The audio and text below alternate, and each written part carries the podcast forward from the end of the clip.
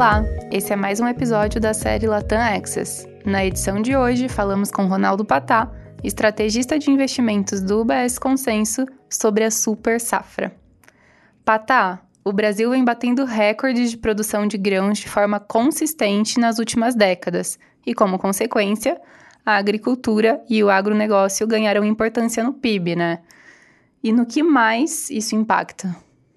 O agronegócio ganhou muito impacto no, no, crescimento do PIB esse ano, mas não só nesse ano, realmente foram nas últimas décadas. E isso por conta de um crescimento não só na tecnologia, quanto também na área plantada. Esse ano especificamente, teve uma. A, a super safra que a gente teve foi um crescimento de mais de 50 milhões de toneladas e levou a uma, a uma safra total de mais de 320 milhões de toneladas. O impacto no PIB levou o crescimento para uma faixa de próxima de 3%. Desses 3% que o Brasil deve crescer esse ano, é, mais da metade aproximadamente é por conta da super safra. E isso tem um, efeitos não só da produção de grãos, é importante dizer, como também por conta de toda a cadeia de negócios, ou seja, o agronegócio como um todo, que é responsável por boa parte do crescimento do PIB do Brasil esse ano. Mas não é só o PIB realmente quando a gente tem um, um, crescimento tão forte na produção e a gente brinca, né, que esse ano choveu comida no Brasil, você tem outros impactos e um deles, quase tão importante quanto o crescimento do PIB, é na inflação. Né. O fato do preço da comida ter caído esse ano por conta da oferta de comida é, diminuiu a inflação de alimentos, que é uma das partes mais importantes do índice de inflação ao consumidor no Brasil. Então, ano passado houve um crescimento muito grande na inflação de alimentos e esse ano um crescimento bem menor e é isso por conta dos principais motivos foi o crescimento da, da safra, o impacto dela em vários tipos de culturas e inclusive no preço da carne, por exemplo. Então, para vocês terem uma ideia, dois, no começo desse ano, os economistas esperavam uma inflação no Brasil próxima de 6%. E agora, né, nesse momento, né, em setembro de 2023, a expectativa já está abaixo de 5%. Então, isso faz muita diferença, é, principalmente para grande parte da população, onde um dos principais itens no orçamento familiar é o preço da comida.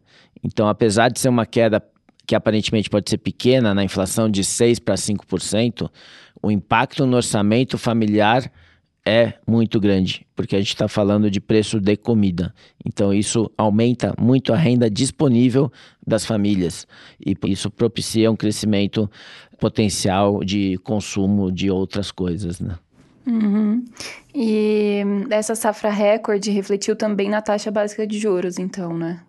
Sim, ela permitiu, né, também ajudou que o Banco Central pudesse iniciar o início do ciclo de corte de juros em agosto, mesmo que ainda a inflação esteja rodando nesse ano acima da meta do Banco Central, mas olhando os 18 meses à frente, e contando com todas as, as expectativas de, de inflação é, futuras, o modelo do Banco Central apontou para uma convergência é, da inflação para a meta, e isso permitiu o início do, do ciclo de corte de juros em agosto desse ano, e já tivemos mais um corte de juros agora em setembro, e provavelmente vamos ter mais dois cortes de juros na mesma magnitude, que é meio por cento a cada reunião antes do final do ano. Então a taxa Selic, que estava em 13,75 no começo do ano, agora já está 12,75 e deve fechar o ano em 11,75. Uh, então, ou seja, indiretamente, também pelo fato de ter chovido comida, impacto na inflação ajudou o início do ciclo de corte de juros e que ainda vai ter muitos meses à frente até chegar numa Selic em torno de 9% ou até mais abaixo disso uh, no ano que vem. Aliás, a Selic no ano que vem ela pode cair mais do que o esperado pelo mercado também por conta de uma uh, inflação de alimentos uh, muito baixa no, no ano que vem. Né? Estão a seguir cenas dos próximos capítulos. Uhum. E como isso tem relação também para a força do real até agora? Grande parte da nossa safra é exportada. Então, uh, principalmente soja e milho, uh, mas também uh, outras culturas, inclusive carne também. Por conta dessa produção recorde, a nossa balança comercial, que teve um superávit recorde no ano passado, de 62 bilhões de dólares, esse ano vai ter um recorde eh, de novo, só que muito superior ao ano passado. É, Estima-se mais de 80 bilhões de dólares de recorde de, de superávit de balança comercial em 2023. Esse fluxo positivo de dólar dos, que vem dos exportadores, ele ajuda na cotação do câmbio, porque quando o exportador faz a conversão, ele vende dólar e compra real, e isso ajuda bastante na cotação do dólar em relação ao real, porque ajuda dois, de dois jeitos. Né? Primeiro que o fluxo positivo de dólar faz com que haja uma queda na oscilação do câmbio. Então, você pode ver que nos últimos 12 meses o, o câmbio tem oscilado numa faixa estreita entre 4,60 e, e 5,20. É, como também ajuda a valorizar o real, né? Então, para ter uma ideia, o real hoje é a terceira moeda mais valorizada nos mercados emergentes. Né? Ele só perde para o peso colombiano e para o peso mexicano, mas a moeda, a terceira moeda que mais valorizou contra o dólar esse ano foi o real. Então isso também é diretamente ligado a esse fluxo positivo de dólar que vem dos exportadores. E essa estabilidade da cotação do dólar e essa valorização do real, ela retroalimenta a, a, expectativas de inflação mais baixas, porque o câmbio também influencia a, a inflação. Né? Quando a gente tem uma desvalorização do real, a inflação muitas vezes sobe, porque o Brasil importa uh, muitos bens que impactam a inflação. Então, a queda do dólar ela faz com que a inflação, a expectativa de inflação principalmente diminua também. Isso também ajudou positivamente na, na queda dos juros pelo Banco Central. E a taxa de desemprego é, também pode estar relacionada a essa safra? A taxa de desemprego já é um outro fenômeno. A gente tem tido uma taxa de desemprego no Brasil em 2023 mais baixa do que o esperado, então ela está estável na faixa de 8%. E ela tem a ver com duas coisas, eu diria. Né? O primeiro item, que também tem a ver com o crescimento do PIB mais alto do que esperado, é que o Brasil vem fazendo várias reformas importantes no, nos últimos anos, na verdade, desde 2016, que se acumularam e têm um efeito positivo no crescimento e no desemprego. Então, a gente está falando aqui do teto de gastos, que agora virou arcabouço fiscal, da reforma trabalhista da reforma do marco do saneamento, da privatização da Eletrobras, do Banco Central Independente. Todas essas reformas somadas, é, e, e, e finalmente agora vai vir a reforma tributária, né? Todas essas reformas somadas, elas têm tido como impacto positivo um crescimento potencial do PIB maior, que é difícil dos economistas preverem, porque elas têm um efeito combinado e atrasado no tempo, uh, que é difícil de quantificar, mas acaba acontecendo. Então, o Brasil já vai crescer 3% em 2023, depois de ter crescido 3% quase em 2022 e ter crescido 5% em 2021. E, inclusive na pandemia, né, quando o PIB encolheu, ele encolheu bem menos do que era imaginado. Então, uh, assim, parece que o PIB potencial do Brasil cresceu nos últimos anos depois das reformas que foram implementadas. E então, isso certamente impacta o desemprego, isso é uma coisa. E a segunda coisa que impacta o desemprego, tem impactado no mundo inteiro, é que depois da pandemia, uh, muita gente saiu do mercado formal de trabalho e prefere ter ocupações no mercado informal de trabalho ou trabalhar menos horas. Então, existe uma falta meio crônica de mão de obra, principalmente alguns serviços, uh, alguns setores ligados a serviços. Uh, por exemplo, alguns setores dentro de serviços ligados a viagens, lazer, entretenimento. Então, falta mão de obra em hotelaria, em restaurantes, em, em eventos, uh, qualquer empresa ligada a turismo. Isso porque as pessoas agora elas têm meio que querer, meio tentado compensar os dois anos de, de lockdown que, que aconteceram e elas também estão valorizando mais é, a vida como um todo. Então estão viajando mais, participando de mais, mais de eventos, de festas, é, shows e etc. E do outro lado tem menos gente disposta a trabalhar, principalmente nesses setores. E isso tem feito uma, tem provocado uma falta de mão de obra crônica e é, é um fenômeno global. Você vê que nos Estados Unidos, tá, por exemplo, que a taxa justa também subiu bastante, a taxa de desemprego está muito estável, em torno de 3,5%, agora 3,8%. E outros países na Europa também têm uma falta de mão de obra e o desemprego está baixo. Então, é, aí não é uma questão do agro, são outras coisas. Boa.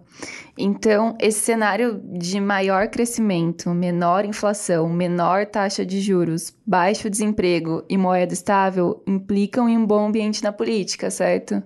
Ah, é, é verdade. Tem mais um efeito colateral positivo, né? Quando você tem um ambiente econômico estável, é, isso se transmite em ambiente político também estável, porque você tem menos pressões em cima do governo para aumento de gastos e você tem, por consequência, menos probabilidade de decisões populistas por parte de qualquer governante que seja. Então, uh, você consegue ter uma certa paz para que a equipe econômica consiga trabalhar e, e, e, por exemplo, no caso do Brasil, lutar por uma meta de equilibrar o orçamento já no ano que vem. Né? Então, é, todo esse ambiente positivo na economia, então você já tem inflação baixa, desemprego é, muito estável, tem aumentado a confiança do consumidor, tem subido, a, a renda disponível das famílias, como eu falei também, tem aumentado, e tudo isso somado e, e coroado por um PIB de quase 3%, é, faz com que o governo foque em outras questões, como, por exemplo, equilibrar o orçamento, né? não ter que se preocupar em dar estímulos para a economia para eventualmente é, tentar um, um, crescimento maior ainda. Então, você tem do lado político hoje é, uma certa uma certa paz dentro do governo, né, no primeiro ano desse primeiro ano do governo, o que está acontecendo é normal é, do lado político é, é uma acomodação de forças entre o governo e o Congresso que tem a ver é uma questão natural de todo o país, né? Você tem uma disputa entre o governo uh, e o Congresso para poder mesmo, né? E, e, os partidos, o Brasil é um país que tem muitos partidos uh, importantes e todos eles querem ter um pedaço né, uh, de poder e é nessa, nessa fase de acomodação que a gente está, mas tem sido uma negociação em torno de questões positivas para o Brasil o principal exemplo é essa de equilibrar o orçamento. E, e esse ambiente econômico ele tende a favorecer que a gente tenha uma acomodação política uh, nos próximos meses também. E como tudo isso reflete nos investimentos? Bom, o reflexo no, no, para os investimentos ele tende a ser positivo, principalmente do lado ainda da renda fixa, por que, que eu digo renda fixa? Porque todo esse ambiente ele vai permitir que o Banco Central continue cortando juros, como eu falei, até 9 ou 8% no ano que vem. A queda dos juros faz com que as aplicações de renda fixa naturalmente elas tenham uma queda no risco, né, do, na volatilidade ou, ou perspectiva de alta de juros muito pequena. Isso é uma coisa e outra coisa é que o fato do governo e o Congresso estarem trabalhando juntos para reduzir o déficit fiscal no ano que vem também é favorável para a renda fixa. Então, já na, na, renda variável é mais complicado, porque como a gente não tem nenhuma grande reforma para passar na Câmara, né, tem a reforma tributária que deve passar no Senado até o final do ano, mas que já foi meio que antecipada pelo, pelo mercado, principalmente pela Bolsa renda fixa também, mas assim, você não tem uma grande mudança em termos. Não tem um grande fator que possa fazer a bolsa mudar de patamar daqui até o final do ano. E por isso a gente acha que a bolsa vai ficar mais atrelada aos ativos globais do que a questões locais. E como a gente não vê os ativos globais atraentes, muito atraentes do lado da renda variável, a gente acha que a bolsa tem uma tendência de lado né, nos próximos meses. E aí, por isso, como a taxa de juros ainda está muito alta, né, ainda estamos falando de 12,75% ao ano na Selic, né, 10,5% taxa de juros de dois anos, a renda fixa em relação é, o retorno da renda fixa, considerado o risco, nos parece superior do que o da renda variável. Mas e os ativos globais, Patá? É hora de aumentar a alocação? Ainda não. Uh, a gente tem boas oportunidades nos ativos globais, na renda fixa também. Hoje você consegue aplicar uh, num título do Tesouro Americano de dois anos a taxas de 5% ao ano, é, ou ativos de 5 anos em títulos de crédito privado de baixo risco de crédito, também na faixa de 5% ao ano ou mais, o que é muito bom. Né? Então, para quem estrategicamente quer montar uma carteira offshore, o momento é positivo, principalmente do lado da renda fixa. Porém, taticamente, que é o nosso horizonte aqui de curto prazo, a gente ainda vê mais retorno em relação ao risco nos ativos de renda fixa locais do que nos ativos globais. As bolsas globais ainda uh, negociam a múltiplos altos, principalmente a bolsa americana, porque o mercado o setor de tecnologia ainda está negociando a múltiplos muito acima da média histórica. Isso tudo tem a ver com a, onda da inteligência artificial. A gente não acha que a inteligência artificial vai ser uma onda que vai passar, ela veio para ficar. Porém, o preço embutido nas superações de tecnologia, na Super 7, que a gente chama, que são as grandes empresas de tecnologia, ele já antecipa boa parte dos ganhos futuros que essas empresas vão ter com inteligência artificial. Então, a nossa expectativa para a bolsa americana nos próximos meses é uma bolsa de lado. E, e, então, nesse cenário, não vale a pena aumentar a alocação, principalmente na renda variável. Na renda fixa, aí é uma questão de quanto você tem de é, alocação offshore. E se você quiser aumentar agora para investir em títulos de baixo risco de crédito ou títulos do Tesouro Americano, aí sim é um bom momento. Então depende muito é, da perspectiva individual de cada pessoa. Boa, interessante, Patá. Então ainda vemos valorização potencial acima da média para ativos atrelados à inflação e fundos imobiliários. Sim, esses são os dois nossos preferidos nesse momento. Obrigada, Patá. Vamos acompanhando esse cenário. Esse foi mais um episódio da série Latam Access. Não esqueça de conferir a série toda no Spotify e Apple Podcast. Até a próxima edição. Os comentários do UBS Chief Investment Office são preparados e publicados pelo Global Wealth Management do UBS AG ou uma de suas afiliadas UBS. Este material não tem relação com os objetivos específicos de investimento, situação financeira ou necessidades particulares de qualquer destinatário específico e é publicado apenas para fins informativos. O conteúdo não é e não deve ser considerado como um relatório de análise de valores mobiliários. Como uma empresa que presta serviços de gestão de patrimônio para clientes globalmente, o BSAG e suas diferentes subsidiárias oferecem serviços de consultoria de investimento e serviços de corretagem. Os serviços de consultoria de investimento e serviços de corretagem são separados e distintos diferem de forma material e são regidos por leis e arranjos separados. Nada neste podcast se destina a ser e não deve ser considerado como qualquer forma de solicitação ou promoção. Nem todos os serviços ou produtos estão disponíveis para os clientes em todas as jurisdições. Nos Estados Unidos, o UBS Financial Services Inc. é uma subsidiária do UBS AG e membro da FINRA SIPC. Para mais informações, visite nosso site em ubs.com/workingwithus. Para obter a informação legal completa aplicável aos comentários independentes produzido pelo UBS, visite nosso site em ubs.com/cio-disclaimer.